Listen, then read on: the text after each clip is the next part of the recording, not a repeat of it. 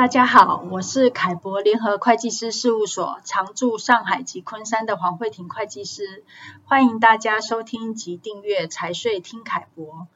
过去的二零二二年是个相当不平凡的一年，美联储自二零二二年三月以来连续七次加息哦，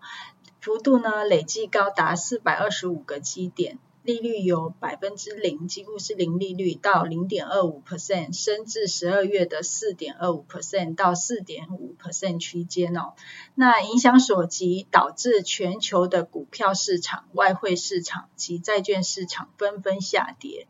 另外呢，二零二二年二月以来，俄乌冲突开始，至今尚未结束。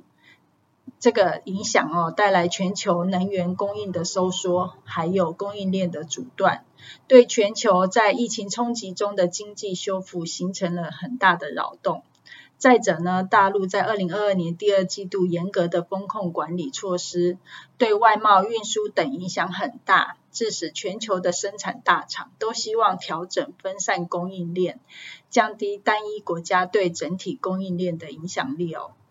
而大陆啊，终于呢，在二零二二年十二月二十六日的晚上哦，公告将新冠肺炎更名为新冠病毒感染，并降级实施乙类乙管，然后明确了呢，自二零二三年一月八号开始呢，不再对入境人员及货物等采取检疫传染病管理的措施。不再实施隔离的措施等等哦，自此大陆也将迎来全面的解封，力求要拼经济了。那疫情影响下呢，台商出售大陆股权或者是不动产的案件需求在增加，已经转移生产阵地或者产业不符合发展需求，又或者没有接班人经营的大陆台商呢，陆续寻求退场的规划。但是因为大陆的税制包含像增值税、土地增值税、企业所得税等等哦，那不同股东的身份呢，可能又有不同的盈余分配税率，还有股权转让的所得税率等，可以说是相当的复杂。另外，大陆又有外汇款管制哦，那呃外汇的款项是不能够随意的汇进汇出的哦，再加上。银行呢，对资金的监管日趋严格，更不能像以前一样哦，去走地下换汇这种途径了哦。在这些限制或者是法令日趋严谨完善的背景下，嗯，在大陆的台商个人的房产呢，是如何要来做处置哦？那是否要来处置？处置过程中有哪些注意事项？售房款？又要如何才能安全的汇出？大陆的公司运营要如何的转型？股权投资及公司的土地厂房又该如何规划才能保有弹性呢？或者是要选择全面的退出大陆？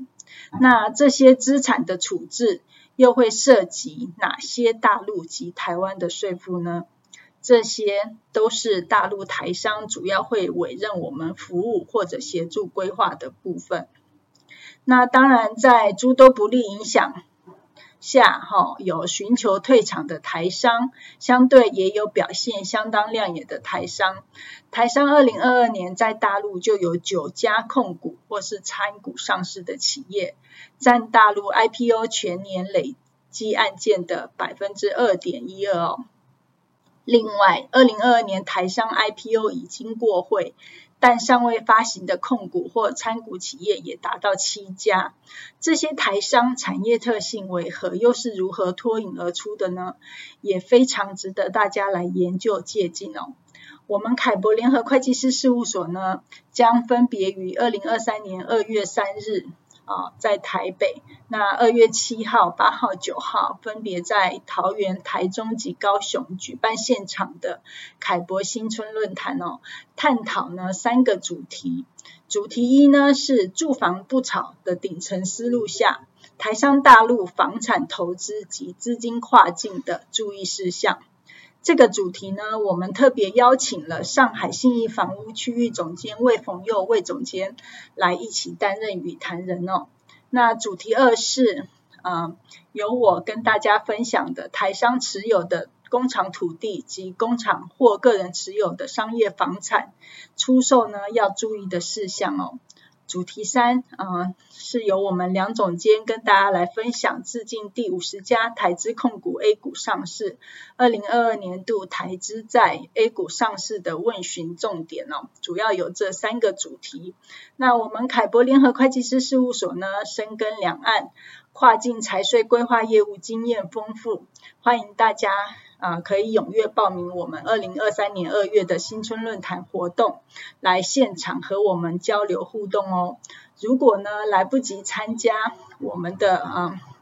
新春论坛现场活动的听众呢，如果你们对相关的议题有兴趣，也欢迎随时和我们凯博各地的顾问联络哦，来另外做交流。那谢谢大家今天的收听，祝大家有愉快的一天，再见。